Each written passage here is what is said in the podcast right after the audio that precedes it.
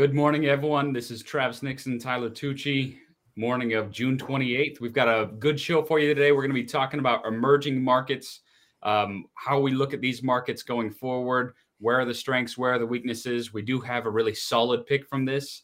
So tune in uh, for the back half of the show. We're going to be talking in depth about that. But first, we've had three companies release their earnings after yesterday, our weekly earnings roundup. And we want to discuss some of the results so far from our earnings models and how we're doing uh, to date. So um, Nike and Jefferies came out yesterday after market, and then Tcom uh, released before market this morning. No, that was that was yesterday as, as well. That was the third one.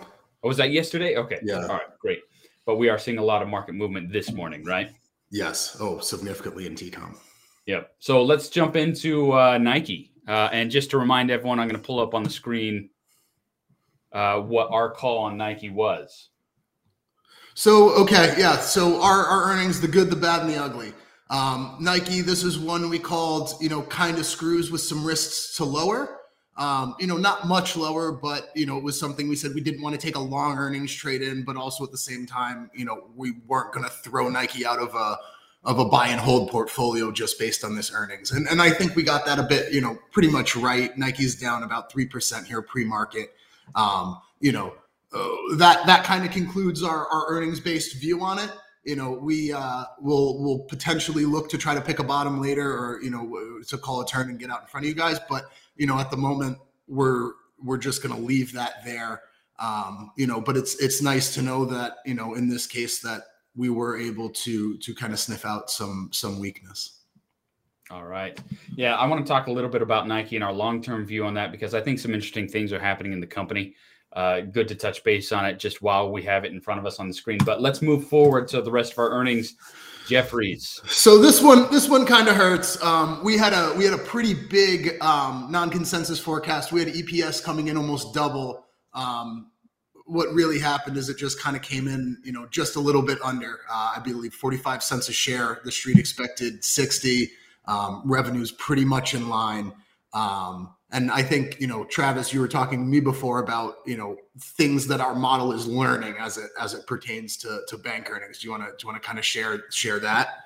Yeah. So like I was saying yesterday, uh, this is, uh, Jefferies is releasing Q two revenue. They're a little bit unique because their Q two ends in May. So it sets us up to be able to see what the rest of this sector is going to look like going into Q two earnings. Uh, so quite educational. Um, for me, as a data scientist, what I see is that this earnings came in at the sixteenth percentile. And so I'm always looking this at, as percentiles, right? So there was an eighty-four percent chance that it would end up higher than it was according to our models. That means we need to do a little bit of model retweaking. This being the first of the season, it's really educating us as to how we're going to be looking at financial services going into the rest of Q two. So this is going to be a model improvement moment. Um, and I, I think it's showing exactly what the bleed out from this first half of the stock market performance uh, is like for financial services companies.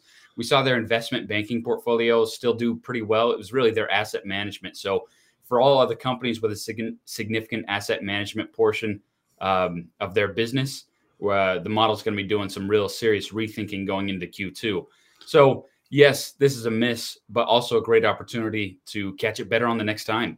Uh, I know that I, I sunk a significant portion of my portfolio into this call, down four percent. Um, luckily, given the rest of Folico uh, predictions yesterday, I actually came out ahead of the market about half a percent yesterday. So not as bad as it could have been given the rest of uh, the portfolio, but this one stung. This one stung, Tyler. And and yes, and for record keeping, um, you know, this isn't the most scientific way that I'm just going to take some pre-market level for the show, but we have to, you know, we, we have to do it, you know, intellectually, honestly, somehow. So I see here on TradeView pre-market twenty-seven bucks, um, you know, down, that's down about, uh, you know, three percent from where we bought it. Um, I'll just zoom in. So we're going to take the loss there on that. Um, as I mentioned, when we do these earnings trades, and this is something we are trying to tweak in terms of what the optimal holding period is, but we ultimately believe that our edge is over the specific earnings event. So, you know, in theory, you'd want to buy as close to that earnings event as possible, that is, you know, five seconds before the close, before they report. But that's something, you know, we're we're working on to to try to optimize the path as well. But for record keeping, we will do our best to just look at the event itself. Um, you know, even at the risk of using an imaginary price, you know, pre-market. Um, you know, we'll, we'll we'll see where it opens, and if it's significantly lower than that, I will I will change the mark to keep it intellectually honest. But you know, in, in terms of, of benchmarking, I, I think this is good enough. You know, it's interesting, Tyler, if you look at the Jefferies uh, stock price over the past week, there was some market appreciation in the past few days. They took it to thirty. They took it to thirty yesterday. Yeah, um, yeah. Which I thought was going to be some, you know, meant some good news for us. But uh, well, know, I, I think a lot of people were expecting it to be better than it ended up being. Um, I, so we're, I mean, we're certainly not alone in the camp, but that doesn't matter. We got to be ahead of the camp. So yes. Next time we will be better. Um, all right, let's move forward to Tcom. So this one I'm gonna I'm gonna we're gonna raise our hands on because we had a great, great forecast and we didn't do anything for you. So Tcom's up about I think fourteen percent here pre-market. Um, the market was looking for a a you know I believe it was negative twenty cents of E P S, and we actually had a, a positive E P S here, and it only came in at, at you know, minus six cents. So that's a that's a pretty decent beat, and that's almost profitable, like we were looking for. Um, you know, we just didn't do a darn thing about it, which is a shame because you know that stock's up significantly pre-market on you know a uh, a closer path to to profitability. This you know, and this really comes back to um, there's the data science piece where you have your models making a call, making a prediction, but at the end of the day, that interpretation layer, that human element of people looking at data and making decisions after it, that's really what we're bringing to you with Folico Live. Uh, and this was one where, uh, gosh, I, I wish I had thrown this uh, and thrown my weight behind this model uh, prediction as well. Uh, this this was strong. Because we talked about this too, right? How we how we actually saw a very high likelihood that it would be profitable because of, you know, you mentioned there's a high percent chance. So we bungled this one. We we apologize sincerely for that. If you had our, our data, you would have seen it and out-traded us, you know, at, at least at least I hope. Yep. Yep. Absolutely. All right. Um, so with that, I do want to do a, a quick note to Nike. Uh, I've been looking at them a lot since their earnings release. I love what's going on there uh, in terms of going direct to consumer. Uh, so Nike's actually one pick out of this earnings call that I'm going to be adding into my long-term portfolio. Uh, just not not significant holdings, but just something to see their evolu- evolution as they transform to go direct to consumer. This is one company that I don't think has benefited tremendously from the online revolution. Uh, one of the strongest branding companies in the world. I mean, people they'll they'll make YouTube videos that's an ad, and fifty million people will watch just that ad on YouTube. That's a brand with some extreme power and connection to their consumers. But they've always gone through that intermediary distribution network, and now they're really transforming in a big way to go direct to consumers. I think that's an exciting movement. Hopefully they don't sacrifice some of their brand value and they can figure this out. So this comes down to the leadership capabilities of Nike, but I think that that's a strong leadership team currently. So I'm throwing in uh, in, a, in a good way for Nike mid and long term. All right, Tyler, uh, thoughts on Nike before we jump to... Um, Uh, uh, emerging markets? I mean, as, as something of a sneakerhead, I can never be too bearish Nike. I mean, they they gave a, you know, have given us some of the, the, the best gym shoes of the last, you know, one, two, and maybe three decades. So, you know, I that's that that that's a name that goes in there with the, you know, research and, and own things, you know, um, mm. you know, the level starting to improve. So in a long-term portfolio, you know, something like that does make sense. Um, you know, per- personally, I'd, I'd, I'd probably prefer to wait a little more just, you know, given Folico's general market bearishness. But yeah, I mean, that's, that's, that's something that, that has a home in, in, you know, most portfolios, you know, over the long term. Yep. Absolutely. All right. So emerging markets, Tyler, what's the thought here? So the, let's, let's, let's, let's check out my spreadsheet. So here are some names from Uh, a smattering of of E M E T Fs. So we have we have names that are in the E E M E T F, which is the the big basket, although it's mostly uh, Chinese names. Um, we have Taiwan Semiconductors, which is basically you know explanatory for the majority of the E W Y E T F, which is the the South Korean E T F. We have Itaú, Vale, and Petrobras, which is um, both components, uh, you know, some component of the E E M, and they're also large components of the E W Z E T F, which is Brazil. And then we have two other high flyers here, M E L I and Globant. And, you know, I, I hate doing this, um, you know, especially given how far these things are, are off highs. You know, Tyler, the, the, the, you know, the human trader looked at, at four and the four and twelve weeks forecast, was like, God, just more all out bearishness. I mean, MELI down another twenty-five percent, Baba down another twenty-five percent. And we actually, you know, believe it or not, we have actually some good reason to believe that, that Baba's going to, you know, have this weakness, and Travis is going to show you in a second. But really it's uh, long Brazil, short China. Um, our favorite, our favorite name in here is Petrobras. We think it could be, you know, as much as thirty-three percent higher over the, over the next twelve months. Um, I think that's pretty exciting. The other interesting thing is it's the only one that we see near-term strength in too. And uh, this is something I, I, you know, touch on frequently, or as frequently as I can. When I'm looking in Folico, I like to see a path that's in agreement. So I want to see, you know, all green forecasts or all red forecasts. Um, I don't want to put myself in a situation where, you know, necessarily I'm trying to be too fine and, you know, be long for a day and short for a month. Um, you know, you can use that information to say the market's going to go up today, so we can use that strength to enter shorts.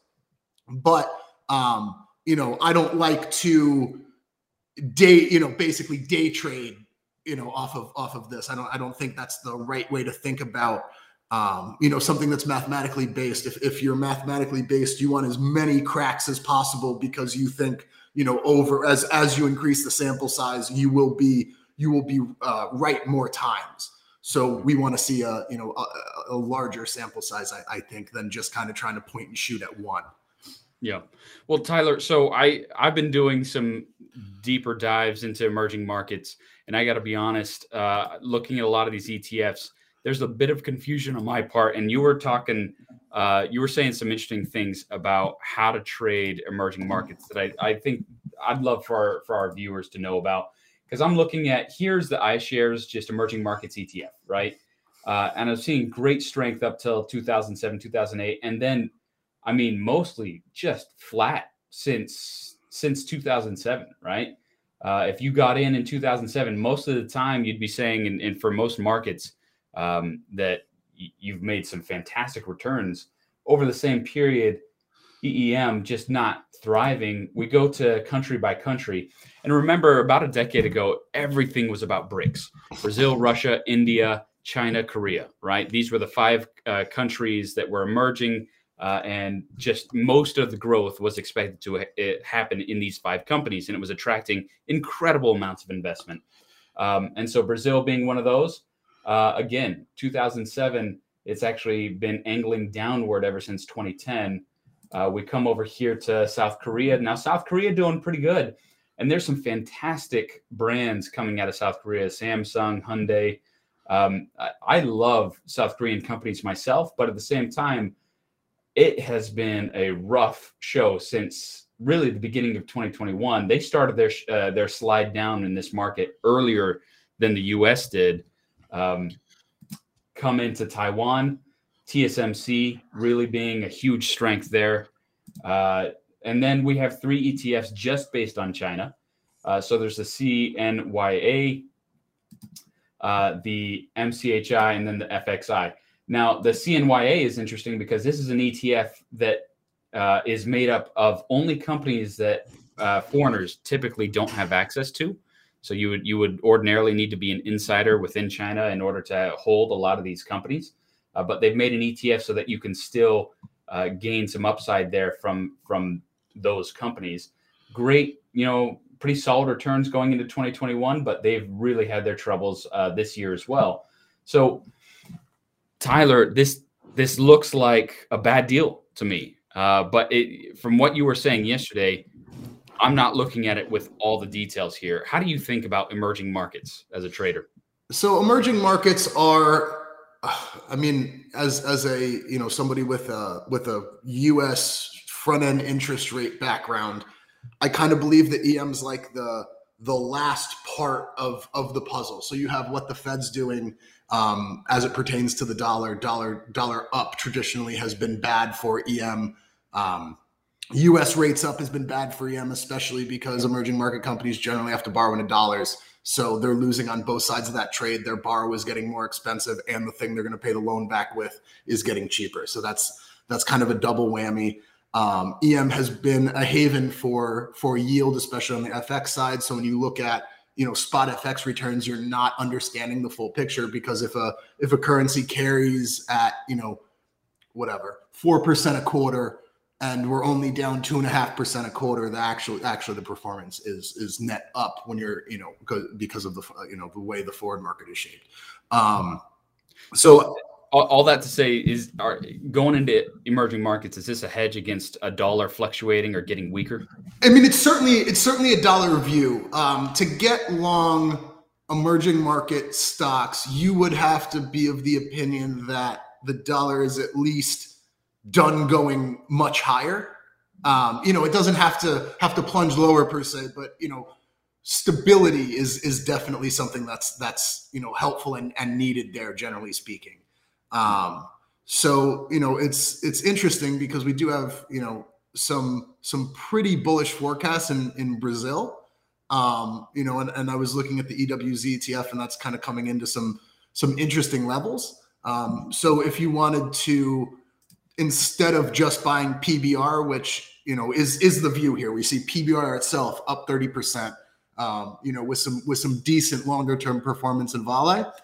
Um, If you kind of just wanted to take a, you know, a more stepped back approach, you'd buy uh, the E W Z E T F potentially, um, where P B R and Vale are, uh, you know, big holdings. But the thing I will warn you is, so is iTub, which is a Brazilian bank, and we got a pretty nasty forecast there.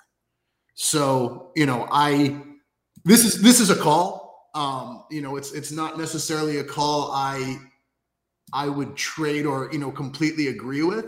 Um, it would be interesting though, because this says, you know, strength in Brazilian commodities versus, you know, some weakness in Brazilian banking, um, you know, which would be kind of an interesting juxtaposition. But, um, you know, there are multiple ways to do it. I'm a big believer in, you know, if you can trade specifically your view, you should do so. So if you can trade single name stocks, if you can, you know, take a view in P B R, I certainly would do it that way though. Mm. Now, so I'm I'm looking at uh, E W Z and what their breakdown and makeup is here. Vale making up almost a fifth yeah. of, of what that is.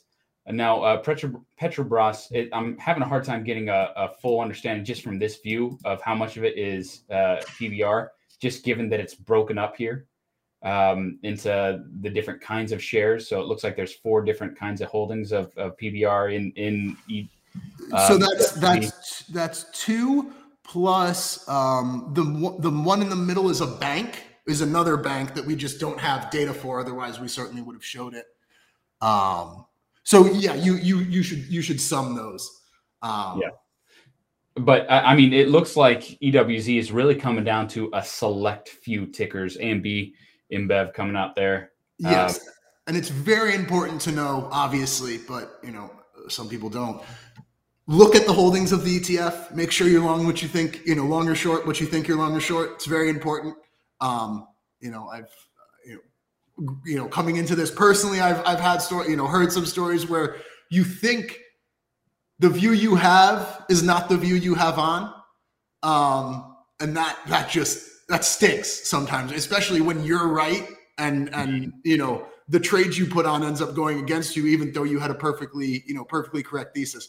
So that's, you know, something we're going to focus on is, is to make sure, you know, to talk about the positives and benefits of different ways to gain exposure to these trades, because I think it's very, very important. So rather than uh, going into the E T F, for me, I'm seeing more strength in just being a picker here. Yes. And, and picking out P B R. I'm I'm not myself. I'm not big on, on Vale. I actually made a good return on Vale about a month ago uh, on just a short holding there. We have uh, we have Vale bottoming on June seventeenth. So if if you like dates, um, we think we think the downside is exhausted. Um, you know, later later in July, um, and you can buy it, you know, later this summer for for a trade into, or you know, in, into the year, into year end. And we haven't looked at the health score comps yet on Vale, um, but uh, just in this view here out. Interesting that the ten week uh, is it. You said the bottom out was when now? Uh, like July seventeenth or so, according to Folico data. Interesting. Okay.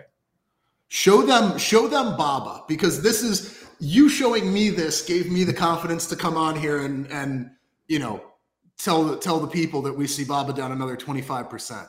So I so think this is very interesting. This is a new, this is a new uh, look at, at the data here. And let me see if I can zoom in for everyone so you can see this clearer. Uh, and let's go picture in picture over here so that we can zoom in even more. There we go. All right. So we have eight different predictions for every company in our holding list, right? And this is just a reminder of where our predictions are coming from. We take a whole bunch of open source information, which could include anything that you could see with a search on the internet, right? So anything anyone is saying in a formal or informal fashion, be that social media, news, or everything like that. And our models crunch this all together. And then they make a baseline for how is this company performing compared to how this open source information baseline occurs. All of these predictions are in Folico. So actually, I'm gonna I'm gonna get that caption up and running right now. Subscribe to Folico today. You're able to see the whole coverage list, not just the select few we pull out for Folico Live. And so all these models, I mean, we missed Tcom yesterday. You wouldn't have missed it if you were subscribed to Folico. Uh, go synerai dot com, S Y N E R A I dot com. Subscribe today uh, and come out, see see the numbers, see how it plays. Form your own theories, hypotheses, and um, get in. Baba, so now what I've done here is I need these models to be able to speak the same language. When you're looking at the sixteen week model or the twelve week model, oftentimes you're going to see really large numbers because if the model is forming a view sixteen, week later, uh, sixteen weeks later, that view is going to translate into something really big. And comparing that with the one day, well, the one day Uh, is going to be obviously much smaller numbers. So directionality or conviction wise, it's hard to compare them apples to apples. So what I've done here is I've normalized it.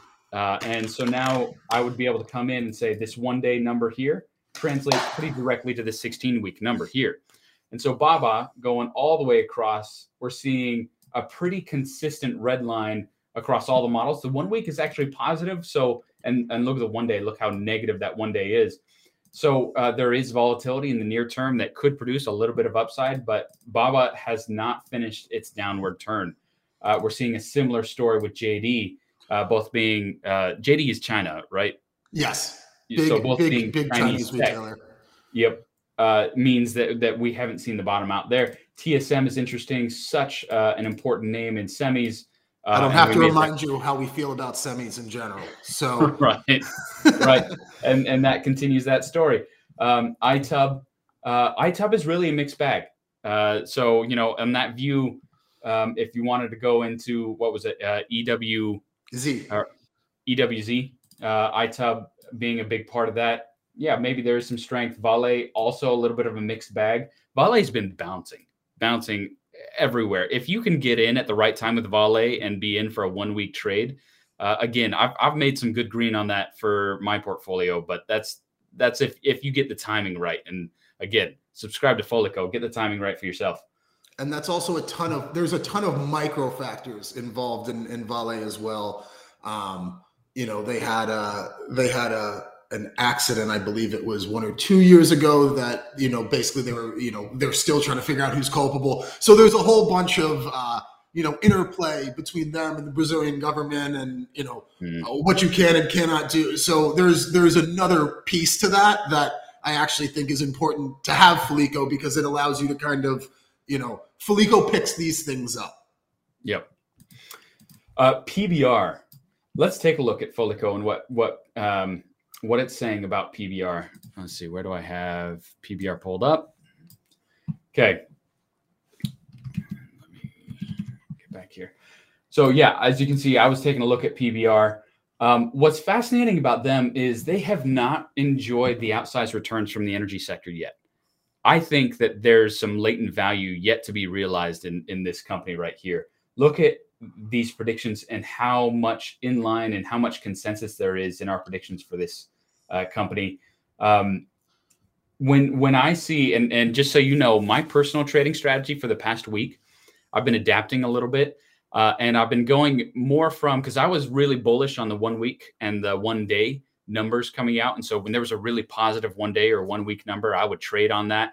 And my returns were good, but I was really hoping for something a little bit more. So now I've been going full line consensus, uh, where I, again, I can get down to the weightings, look at the sixteen week and the one day uh, together. And when all eight of my, I call them model counselors, uh, basically it's, it's my personal portfolio board of review.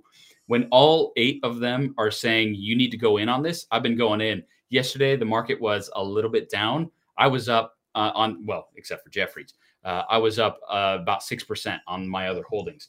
Uh, so this has been a really positive way for me to go. Look at their earnings power, health score. A lot of fantastic things coming out for them. Systemic dragging them down a little bit uh, on the health factors, but also look at this long-term view. I love this ten-week view. Look at this. Their earnings power leading the pack, and then uh, management reputation and competition really healing along the path.